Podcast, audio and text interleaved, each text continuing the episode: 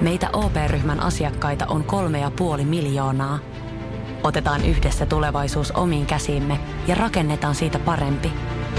Meillä on jotain yhteistä. OP-ryhmä. Osuuspankit, OP-yrityspankki, OP-koti ja Pohjola Vakuutus ovat osa OP-ryhmää.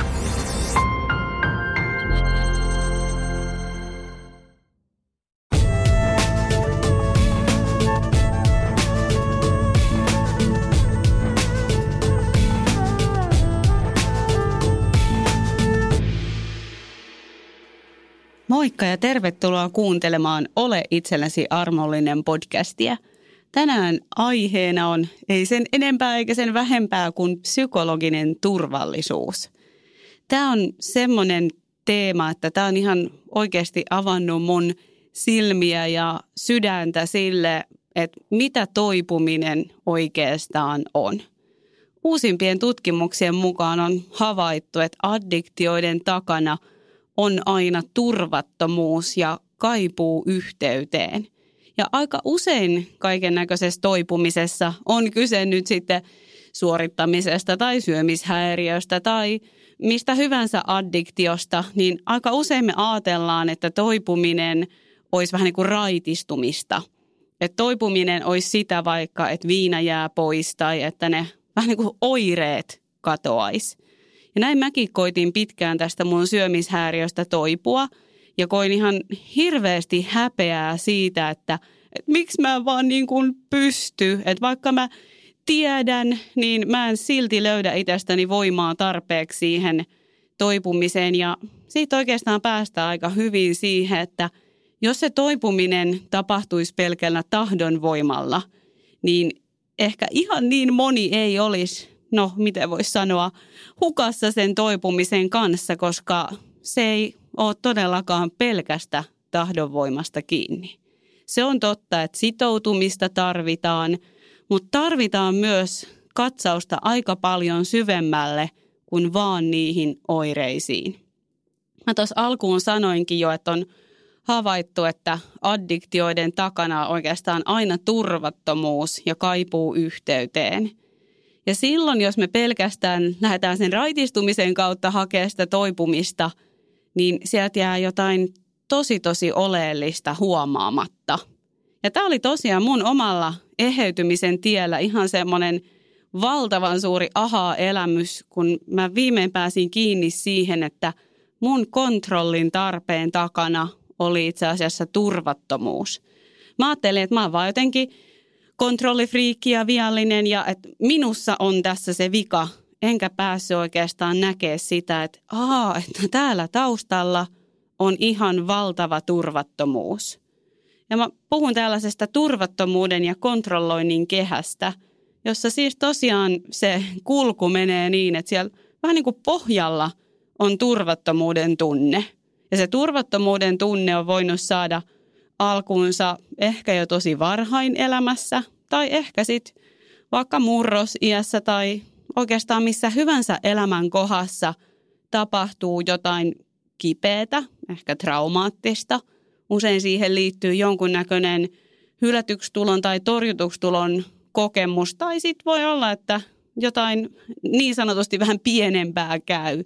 Mutta se jättää ihmisen jäljen, joka on tämä turvattomuuden tunne – joku, joku vähän niin kuin tietyllä tavalla särkyy ja menee rikki ja se jättää jäljen.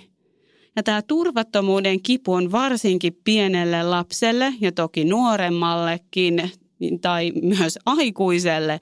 Kaikille turvattomuuden tunne on aika kipeä ja hyvinkin vaikea tunne kohdattavaksi. Se kysyy jo melkoisen paljon tietoisuutta tunnistaa ja pysähtyy ja sallii se tunne. No me ei eletä vielä sellaisessa maailmassa, jossa ihan niin tietoisia usein ollaan ja siksi käykin usein niin, että me etitään joku keino harhauttaa meidän huomio pois siitä turvattomuuden kivusta. Mulla se oli just tämä kontrollointi. Eli turvattomuus oli siellä pohjalla, jota mä koitin ratkaista kontrolloimalla. Syömishäiriössä nyt just tätä mun kehoa, syömistä, liikkumista, sitä koskeeko mun reidet toisiaan ja – kaikki tämän tyylisiä asioita. Mutta mä en ikinä voi saada siitä kehon muokkaamisesta turvaa. Ja siitä tulikin mulle kyllä iso lause sillä toipumisen tiellä, kun mä tämän viimein oivallasin, että tämä syömishäiriöoirehdinta ei ikinä pysty tuomaan mulle sitä, mitä mä ihan oikeasti haen.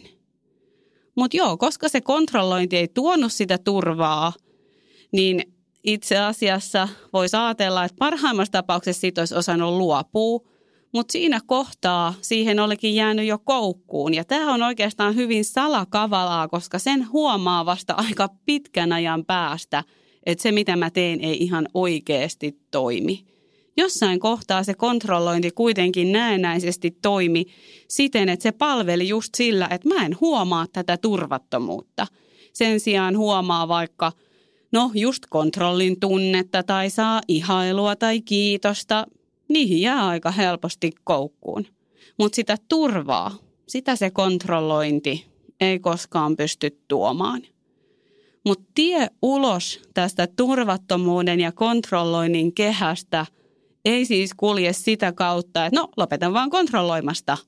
Sitä voi yrittää, mutta jokainen, joka sitä on ehkä yrittänyt, niin tietää, että usein mitä silloin tapahtuu on se, että vastaan tulee – hyvin suuri määrä kipua ja ahdistusta ja niitä superegon tosi kipeitä ääniä ja viestejä.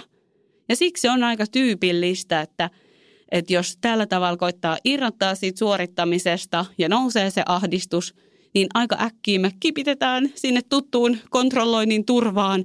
Huh, okei, okay, tämän avulla mä pystyn pitämään nämä kipeät tunteet poissa.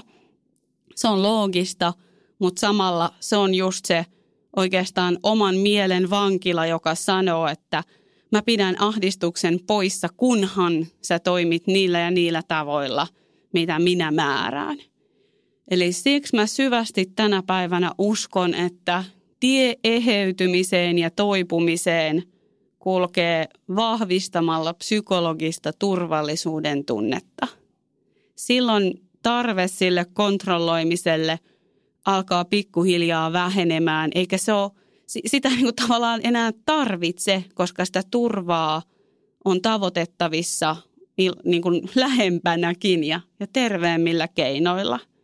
Ja samalla mä haluan sanoa, että mä itse näen toipumisen jotenkin kahden tason kautta. Ensimmäinen taso on semmoinen hyvin käytännöllinen, aika semmoinen lähelle tuleva ehkä voisi sanoa, että jopa lyhyen tähtäimen toipumisen taktiikka. Ja se tarkoittaa sitä, että harjoittelee sellaista työkalupakistoa, että, että miten mä toimin nyt, jos vaikka se superego sieltä mulle huutelee, tai miten mä niin kuin hyvin käytännöllisellä tasolla haastan niitä addiktion sääntöjä tai kuvioita. Eli se on sitä hyvin käytännön konkreettista tasoa – Ihan jos sen vuoksi, että meillä on pitkät ehdollistumat niille opituille toimintatavoille, eli tarvitaan myös sellaista aika sitoutunutta ja lempeän jämäkkää käytännöllistä toipumisen tasoa. Ja sitten sen rinnalla olisi todella, todella, todella tärkeää, että olisi mukana se hyvin syvä, laaja, pitkäjänteinen, kärsivällisyyttä vaativa taso – joka on tämä psykologisen turvallisuuden taso.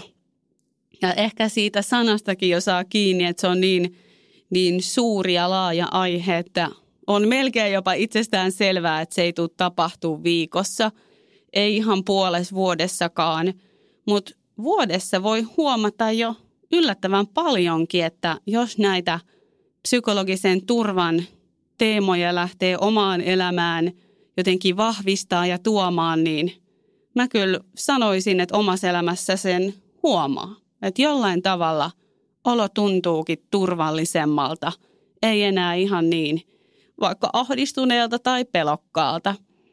Mä usein puhun myös tämmöisestä rakastavasta aikuisesta. Eli tosiaan niin, jos meillä on paljon niitä vaille jäämisen kokemuksia ja turvattomuutta – niin silloin usein meidän psyykkeeseen on jäänyt kehittymättä tämmöinen rakastava aikuinen, jonka puoleen lapsen, sen vaikka nyt sisäisen lapsen, on turvallista kääntyä. Ja tämä psykologinen turva on osittain sitä, että miten mä alan löytää myös itsestäni sitä rakastavaa aikuista.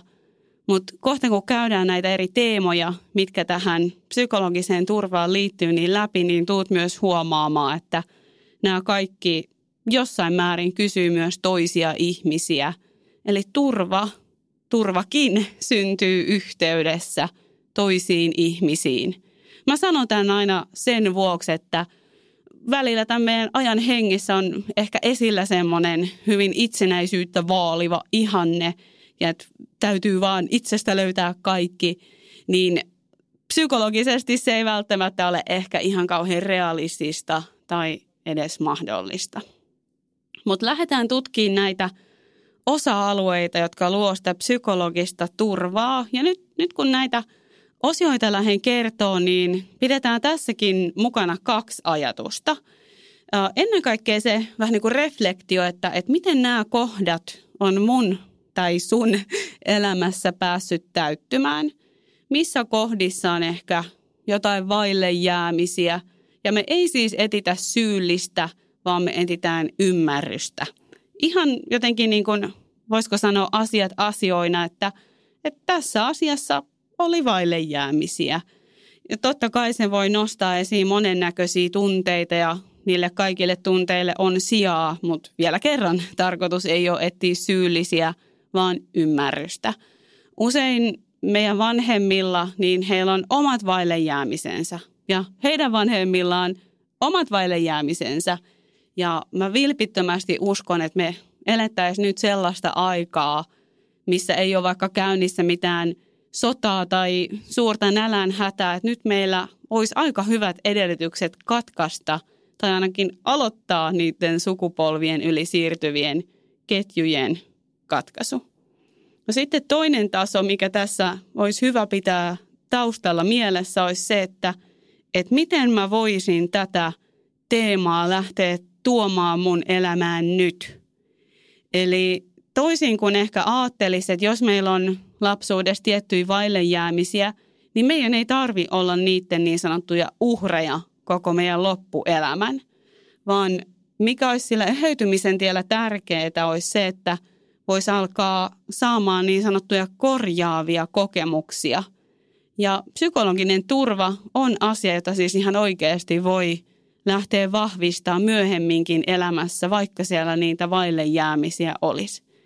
Tietysti menneisyys kulkee jossain määrin aina matkassa ja, ja sitä ei niin kuin voi muuttaa, mitä on tapahtunut. Mutta siihen voi vaikuttaa, että salliiko näiden asioiden tulla elämään tänä päivänä.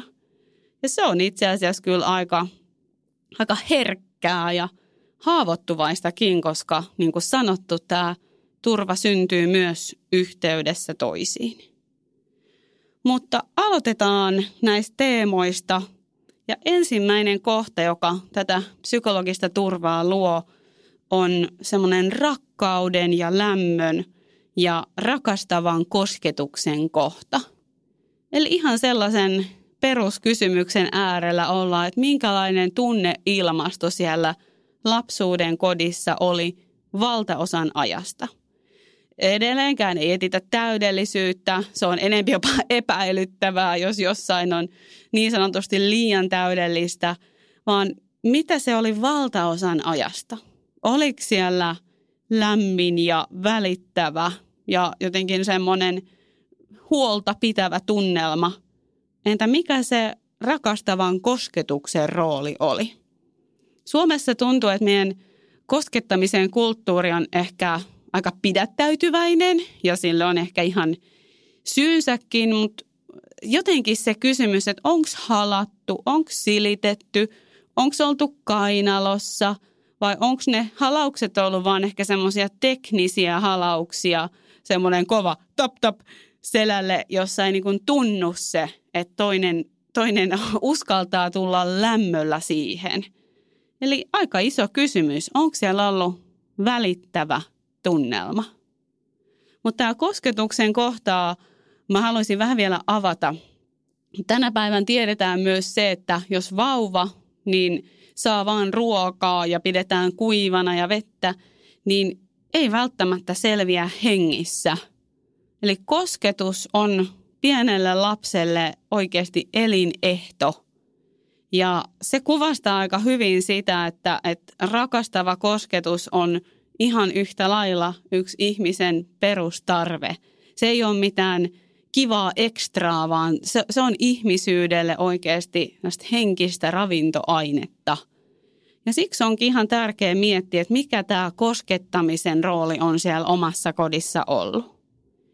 Yksi ehkä semmoinen surullisin tarina, minkä on omalta asiakkaalta kuullut ja saan sen hänen luvalla kertoa, on tällainen kokemus, mikä hänellä oli. Eli hänellä oli muutenkin siellä aika tunnekylmä, tosi, tosi, tosi suorituskeskeinen tunneilmasto.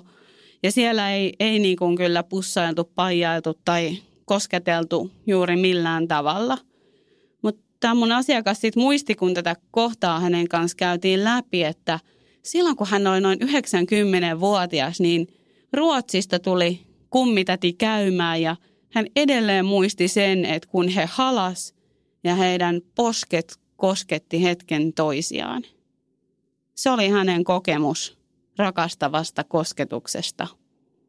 Jotenkin se tuntuu niin pysäyttävältä, että, että miten, miten voi olla, että joku muistaa yhden tällaisen asian – luojan kiitos hänellä oli edes se kokemus, mutta se kuvastaa hyvin sitä, miten paljon hän oli jäänyt vaille. Omasta kokemuksesta taas voisin kertoa sen, että, että kun mä olin siinä mun syömishäiriön aktiivisessa toipumisvaiheessa, eli kävin läpi kaiken maailman pelkoja ja superegon hyökkäyksiä ja yksi tämmöinen kerta sitten oli, että, että superego hyökkäsi ja syöksi suustaan kaikkea painokelvotonta ja olin jotenkin tosi ahdistunut siitä, niin jostain ihme voimasta mä pyysin sitten, että mun mies silittäisi mun reisiä. Ja siinä ei todellakaan siis ollut mitään seksuaalista, vaan mä siinä itkeskelin varmaan 15 minuuttia ja hän vaan niin kuin silitti ja oli läsnä. Ja siitä jäi hirmu, hirmu, hirmu jotenkin hoitava kokemus sillä lailla, että hän ei olisi luultavasti siinä hetkessä voinut sanoa mitään. Enkä mä kaivannut sanoja. Mä kaipasin vaan mulle tärkeän ihmisen rakastavaa kosketusta ja onneksi uskalsin sille siinä kohtaa myös antautua ja sanoa kyllä. Mutta miten tätä kohtaa voisi sitten tänä päivänä vahvistaa, jos huomaa, että, että keho ja sydän ja, ja koko oma olemus kaipaa lämpöä ja, ja rakastavaa kosketusta, niin no tekee aina mieli sanoa terapia ja sellaiset vaikka itsetuntemusohjaukset, missä, missä ihan oikeasti toinen on se turvallinen aikuinen sulle siinä. Sitten mulle hyviä kosketusterapiamuotoja on itselle ollut muun muassa roosen terapia – mutta totta kai suosittelen aina jokaista löytää sen, että mikä on itselle se oma juttu. Mutta tietysti kannattaa sitä tunnustella, että, että minkälaisten ihmisten kanssa on jotenkin hyvä olla. Minkälaisten ihmisten kanssa on semmoinen tunne, että joku koko olemuksessa ja kehossa uskaltaa huokasta, että okei, tässä, tässä mulla on tilaa tämmöisenä kuin mä oon. Mä tunnen, että toinen ihminen toivoo mulle hyvää ja tässä on semmoinen niin lämmön ja välittämisen tunne. Tosi tärkeä kohta tämä. Mutta mennään seuraavaan kohtaan, joka on kuulluksi ja nähdyksi tulon kohta. Tämä on aika eri asia kuitenkin kuin se, että joku näkee meidät fyysisin silmin tai että joku kuulee fyysisin korvin, vaan – kuuluuko, kuuleeko joku ihan oikeasti, mitä sä sanot. Nähdäänkö suhun, nähdäänkö suhun ehkä vähän niiden näennäisyyksien läpi. Mun mielestä tätä kuulluksi ja ymmärretyksi tulon kohtaa kuvastaa hyvin sana, tai siis anteeksi, kuulluksi ja nähdyksi tulemisen kohtaa kuvastaa hyvin sana, että ymmärretyksi tulo. Eli tuleeko tunne, että on tullut ymmärretyksi siellä omassa lapsuuden kodissa. Tätä on hyvin vaikea niin kuin pukea sanoiksi, että mitä se on, kun tulee ymmärretyksi. Mutta mä luulen, että jokainen saa ainakin jollain tasolla kiinni siitä, että miltä se tuntuu, kun ei ihan tuu kuulluksi ja nähdyksi. Usein syitä sille, että jos siellä vaikka lapsuuden kodissa ei ole tullut ihan kuulluksi ja nähdyksi, on se, että joko vanhemmalla saattaa olla tosi erilainen persoonallisuustyyli kuin itsellä, ja sitten sitä erilaisuutta on vaan niin kuin vaikea ymmärtää tai jotenkin nähdä sen arvokkuutta. Tai sitten toinen syy on se, että vanhemmalla itse asiassa saattaa olla hyvinkin paljon samankaltaisuutta, mutta koska niitä asioita ei ole ehkä itsessä pystynyt hyväksyä tai kohtaan, niin niitä on tosi vaikea nähdä omassa lapsessa. Se lapsi on niin kuin tavallaan liian kirkas peili. Mulle esimerkiksi niin kuin herkkyys on sellainen asia, että, että mä koen, että, että toinen mun vanhemmista on itsekin hyvin herkkä, mutta ehkä se ei ole hänen maailmassa ollut niin sallittua ja sen vuoksi hänen on sitten ollut tosi vaikeaa mun herkkyyttä nähdä ja – hyväksyä ja jotenkin pitää arvokkaana. Et mä enempi useimmiten kuulin siitä, että sä oot liian herkkä ja se tuotiin esiin niin kuin negatiivisena asiana. Totta kai herkkyys, ihan niin kuin kaikki muutkin piirteet on asioita, että se on niin kuin kolikon kaksi puolta, että siinä on haasteensa, mutta siinä on myös lahjansa. Ja mä uskon, että se mikä auttaisi meitä enemmän olisi se, että me nimenomaan vanhempina just tuettaisiin lapsia niiden – haastekohtien tasapainon löytämisen kanssa, eikä sanottaisi, että joku asia on niin liikaa tai väärin. Mutta taas reflektio tähän päivään. Miten tänä päivänä voisi kokea, että tulee kuulluksi ja nähdyksi? Tämä ei oikeasti mitään ihan itsestään selvää, koska aika usein tosiaan se vuorovaikutus perustuu semmoiseen, että tarjotaan ratkaisuja tai – mielipiteitä ja ne on ihan kiinnostavia ja tärkeitä juttuja nekin. Mutta kuulluksi ja nähdyksi tulemiseen voi kuitenkin liittyä jossain määrin aika paljon myös semmoinen hyväksyvä hiljaisuus ja rakastava katse. Ei siihen aina tarvita sanoja, mutta se on jotenkin toisen syvempää näkemistä ja kuulemista. Ja tämä usein mahdollistuu hyvin vaikka jossain erilaisissa vertaisryhmissä – ihmiset voi olla tosi erilaisissa kohdissa, tosi erilaisia persoonia, mutta kun siellä ollaan yhteisen asian äärellä jollain tavalla ehkä haavoittuvaisessa kohdassa, niin se kuulluksi ja nähdyksi tulo mahdollistuu. Samaten myös mun mielestä terapia ja jotkut tämmöiset turvalliset kurssit voi olla mahdollisia paikkoja sille, että onkin tilaa tulla kuulluksi ja nähdyksi sellaisenaan. Mutta tähän mä haluaisin vinkata semmoisen harjoituksen, jos on vaikka parisuhteessa tai tämän voi hyvin tehdä ystävyyssuhteessakin, mitä voisi tehdä. Eli laittaa ajastimeen aikaa viisi minuuttia ja sen kumppanin tai ystävän kanssa sopii, että toinen meistä puhuu ensin ja toinen vaan kuuntelee. Eli se, joka kuuntelee, niin ei välissä kommentoi, kysy tai tarjoa mitään ideoita, vaan se toinen ihan oikeasti vaan kuuntelee. Ja se, joka puhuu, niin saa viiden minuutin ajan vapaasti puhua ilman, että keskeytetään. Saa välissä hakea, saa välissä niin katsoa, että mihin tämä juttu menee, kun mä suuni avaan. Ja sitten kun se viisi minuuttia on ohi, niin vaihto ja toistepäin – Eli molemmat saa vuorotellen aidosti sen tilan tulla kuulluksi ja nähdyksi. Ja sitten sen jälkeen voisi keskustella vapaasti. Mutta tämmöinen tapa harjoittaa voi olla oikeasti alkuun vähän outokin, mutta monet ihmiset kokee tämän tosi helpottavana. Ja vähän jopa just outona, että okei, että oli outoa, kun oli niin paljon aikaa ja tilaa, että ihan niin kuin vieras juttu. Mutta tämä on oikeasti aika suurta viisautta tai monesti huomaa, jos mä kursseilla tätä harjoitusta teen, että ihmiset ihan oikeasti yllättyy myös siitä omasta viisaudesta, joka pääsee tulee esiin, kun ei kerrankin joku keskeytä tai kysy jotain lisää. Eli totta kai semmoisessa perinteisessäkin vuorovaikutuksessa voi tulla kuulluksi ja nähdyksi, mutta tämä on yksi keino, miten sitä voisi harjoitella siellä arjessa. Sitten nähdyksi tulemisesta – vinkkaan sellaista aika intiimiä harjoitusta kuin peiliin katsominen, eli itsensä katsominen omiin silmiin. Mä oon selkeästi suuri ajastin fani, eli tässäkin kohtaa mä suosittelen, että laittaa ajastimeen aikaa vaikka kolme minuuttia ja menee katsomaan itseään peiliin silmiin.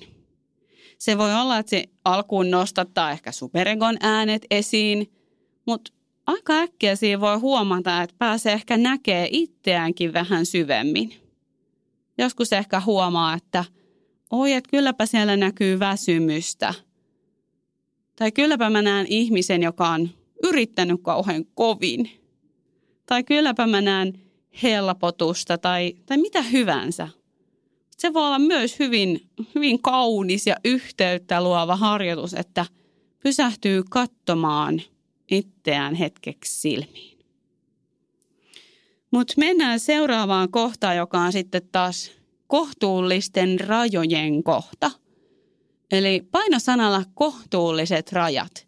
Rajojen tehtävä ei siis ole kahlita tai hallita tai jotenkin rajoittaa, vaan rajojen tehtävä on luoda sitä turvaa. Ja tosiaan liian kahlitsevat rajat saa usein joko kapinoimaan tai alistumaan tai pelkäämään ihan hulluna virhettä. Ja taas sitten olemattomat rajat, niin nekin saa usein omalla tavallaan kapinoimaan tai ylihakemaan. Tai jollain tavalla ihmisen toiminta on sellaista rajatonta, että ihan, ihan kuin se oikein odottaisi, että joku sanoo, että hei, toi ei nyt ole sopivaa täällä. Tai tämä ei käy mulle. Ja siitä oikeastaan päästäänkin vähän sinne lapsuuden ilmastoon, että lapselle se, että jos niitä rajoja ei ole, niin ei, ei luo turvaa. Se on lapselle hyvin hämmentävä, että saanko mä päättää täällä näin isoista asioista. En mä pysty, mä oon vasta lapsi. Eli sen vuoksi niin, tai no niin, vanhempien tehtävä ei siis ole olla meidän kavereita, vaan niiden tehtävä on tietyllä tavalla opettaa syitä ja seurauksia ja toki paljon muutakin tarjota kuin niitä vaan rajoja, mutta saat kiinni siitä ajatuksesta, että ei niin kuin, se ei ole se juttu, että saa aina tehdä mitä haluaa. Rajat on osa sellaista aikuisuutta. Ja tämä rajatkin teema on sekä hyvin käytännöllinen, mutta sitten myös mun mielestä – menee semmoiseen, että miten mua saa kohdella. Mun mielestä on tosi viisaasti sanottu, että me opetetaan muille, miten meitä saa kohdella. Ja esimerkiksi itsellä on sellaisia kokemuksia, että mulla on ollut siis taipumusta jotenkin alistua ja en ole osannut olla itteni puolella, en ole osannut vetää rajoja. Ja sille ne syyt löytyy paljonkin siitä, että mä en kokenut, että mun puolella – oikein ollaan tai on, olisi puututtu siihen, jos mulla on vaikka puhuttu rumasti tai kohdeltu epäasiallisella tavalla, niin siihen ei niin kuin puututtu. Mulla oli kyllä semmoiset käytännön konkreettiset rajat. Ne oli niin kuin, ne oli hyvät ja on niistä kiitollinen tänä päivänä, että, että ne oli tarpeen. Mutta mä olisin myös tarvinnut semmoista jotenkin emotionaalista rajaa, että mulle opetetaan, että miten toista ihmistä – saa kohdella ja miten ei. Mä opin sitten sopeutumaan sen sellaiseen rajattomaan kohteluun, jota on ollut myöhemmin tosi tosi tärkeä purkaa ja harjoitella, että hei, että saan olla itseni puolella ja ei tarvi ottaa vastaan kaikkea, että ei tarvitse alistua vaikka epäasialliseen kohteluun. Ja tämä rajat-teema on semmoinen, että tämä tulee tosi usein vastaan myös mun yksilövastaanotolla. Ja mä aina siellä sanon, että rajojen suhteen kaikessa on siis jälkiviisaus sallittua, mutta rajojen suhteen varsinkin. Koska silloin kun ihminen lähtee opettelemaan rajoja, niin ne tilanteet, mitkä olisi hienoja mahdollisuuksia vetää se raja, tulee kuitenkin usein aika puskista, aika yllättäen – elämä ei niin kuin kerro, että ensi viikolla torstaina kello 12 joku kokeilee sun rajaa, vaan ne tulee yllättäen. Ja silloin kun joku asia tulee yllättäen, me mennään tosi helposti siihen automaatiokäyttäytymiseen. Ja mulla se on usein vaikka ollut, jos joku on ylittänyt jotain rajaa niin mä oon niinku hörähtänyt vaivaantuneeseen nauruun, joka on ollut siinä tilanteessa defenssi sille, että kylläpä tämä tuntuu epämukavalta. Ja sitten vasta jälkeenpäin ihminen havahtuu siihen, että hei, että toi ei kyllä ollut ihan asiallista. Toi oli aika epämukavaa, että vitsi, että tämä olisi nyt just ollut se kohta, missä vaikka sanoo, että hei, että toi ei tunnu hyvältä tai olisitko kilttiä, että et puhuisi mulle tolla tavalla – niin se jälkiviisaus siksi, että näihin tilanteisiin voi palata myös jälkeenpäin. Ja pikkuhiljaa sen harjoittelun myöntä tulee mahdollisuus, että jo siinä hetkessä, kun joku nyt vaikka kommentoi asiattomasti tai mitä hyvänsä tekee, niin siinä kohdassa voisikin jo itse jotenkin sanoa, että hei, että ei, tämä ei, tämä ei ole mulle hyvä. Ei kiitos. Usein rajojen veto on aika epämukavaa ja vähän pelottavaa ja siihen liittyy paljonkin uskomuksia siitä, että se on itsekästä tai sit sä oot hankala tai sit kukaan ei enää pyydä sua mukaan tai mitä niin kuin hyvänsä. Ja sitten samalla niin parhaimmillaan rajat tuo niihin ihmissuhteisiin just turvaa, kunnioitusta ja tasavertaisuutta.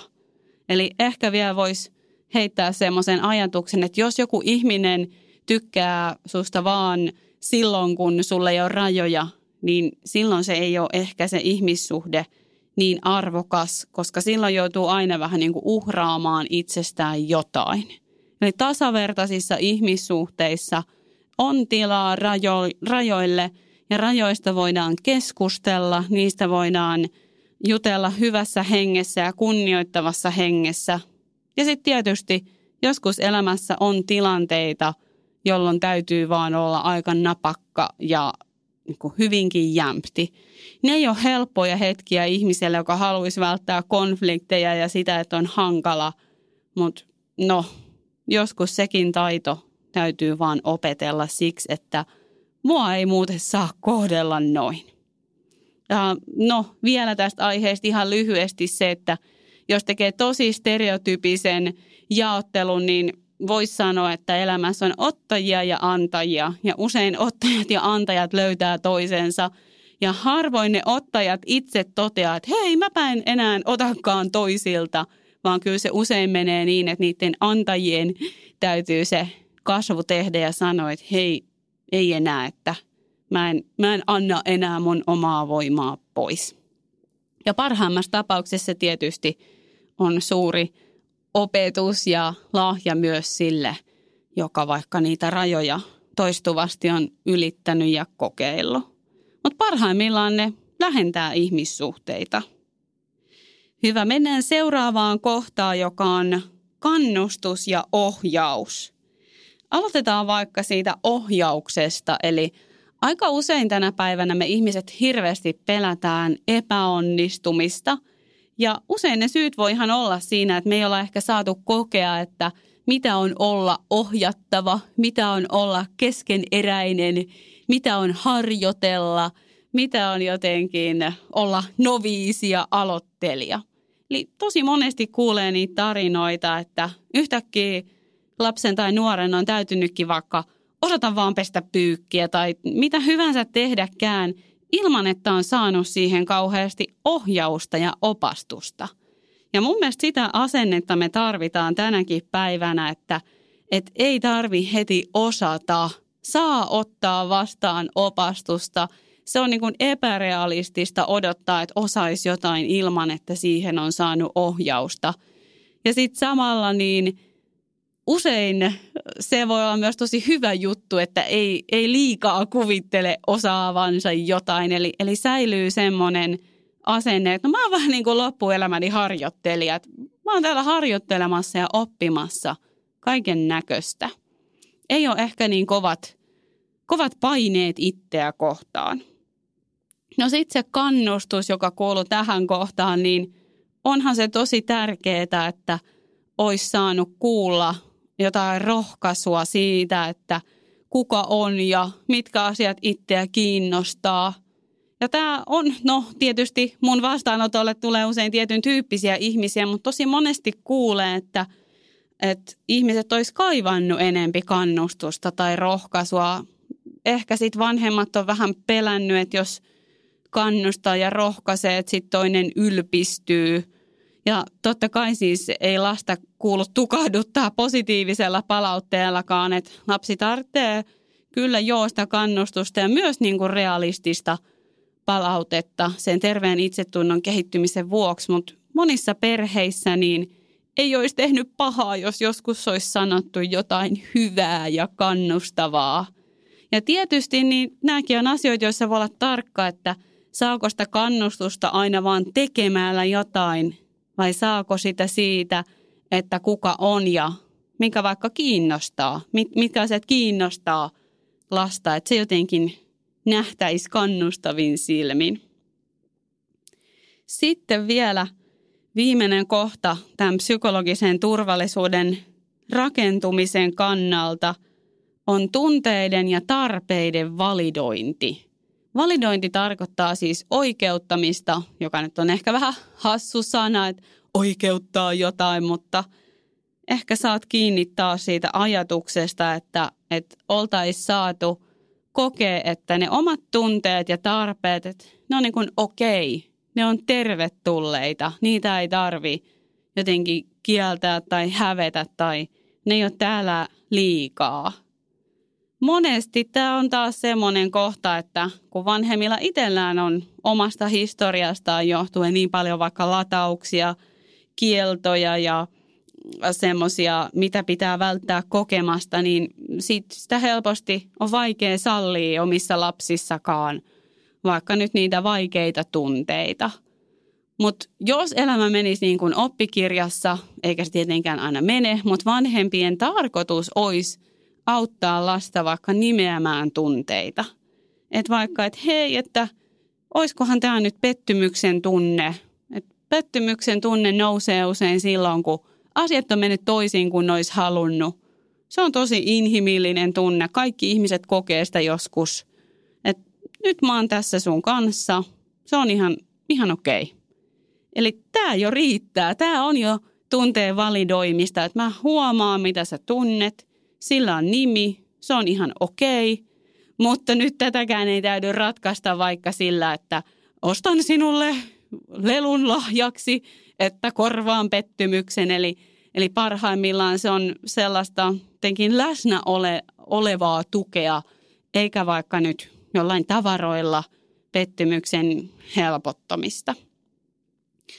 Joo, mutta tämä on myös semmoinen kohta, jota on tosi tärkeää miettiä, että miten tämä täyttyy tässä hetkessä.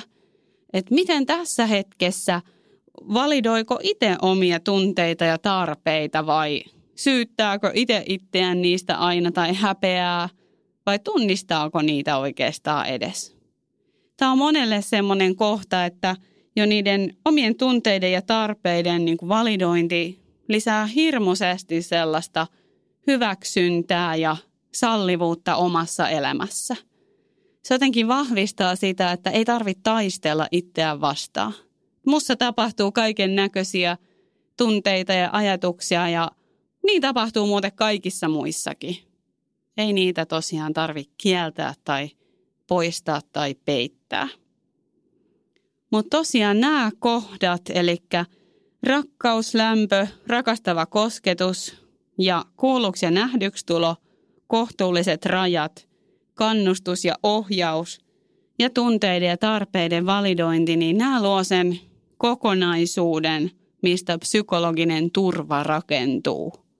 Ja eikä vaan, että nämä ei nyt mitään ihan ydinfysiikkaa kuitenkaan ole. Että vaikka nämä on hyvin tärkeitä ja syviä asioita, niin nämä ei ole mitenkään mahdottomia asioita. Ja mä usein suosittelen, että kannattaa tunnustella, että mitkä yksi tai kaksi kohtaa jotenkin intuitiivisesti nyt huomaisi, että no, no nämä kaipais muussa nyt ehkä eniten sitä vahvistusta tällä hetkellä. Nämä on ne kohdat, mitä mun olisi hyvä ottaa omassa elämässä huomioon ja miten mä voisin näille – kohdille sallin niitä korjaavia kokemuksia. Ja taas muistaa se, että ei ole mitään kiirettä. Semmoinen aito eheytyminen on usein aika paljon hitaampaa, mitä meidän mieli haluaisi. Ja siellä oikeastaan just piilee se taika, että se vaatii sitä kärsivällisyyttä ja toistoja ja itsensä altistamista niille korjaaville kokemuksille. Mutta kun niitä pieniä askelia ottaa riittävän usein ja sopivan pitkän aikaa, niin kyllä tulee huomaa olossaan, että jollain tavalla semmoiset sisäiset, sisäisen hyvinvoinnin tukilihakset vahvistuu. Eli semmoiset kokemukset, jotka olisi aiemmin saanut vaikka ihan pois tolaltaan tai ajanut johonkin vanhaan kierteeseen, niin huomaa, että, että mä pystynkin nyt olemaan itselleni tässä tilanteessa vähän myötätuntoisempi. Mä pystyn olemaan nyt itteni tukena. Nyt mä en jätä mua. Ne kohdat on merkki siitä, että sitä sisäistä turvaa, psykologista turvaa on saanut vahvistettua ja – mä koen, että se on kyllä yksi arvokkaimmista asioista tässä elämässä, mitä on. Hakkaa niin kuin hienot ulkomaan reissut, ihan 6-0, vaikka ne reissutkin ihan ihania juttuja on. Mutta tällaisin syvin aatoksin tänään toivottavasti löysit tästä itsellesi ajatuksia ja inspiraatiota ja jatketaan seuraavalla kerralla. Moikka! Herra budjettiministeri, mm. miten otatte kantaa? Mitä ihmettä? Sitä ihmettä, että nyt juhlitaan Putkesportin 18-vuotissynttäreitä ja voin kuulkaa ylpeänä kertoa, että näissä juhlissa on säästelty. Siis juhlissa säästelty? Kyllä, toimittaja on tervetullut säästelemään itsekin. Tarjolla on merkkituotteita, ulkoilu, urheilu ja vapaa-aikaa jopa 60 prosentin alennuksella. Siis putkesport.fi.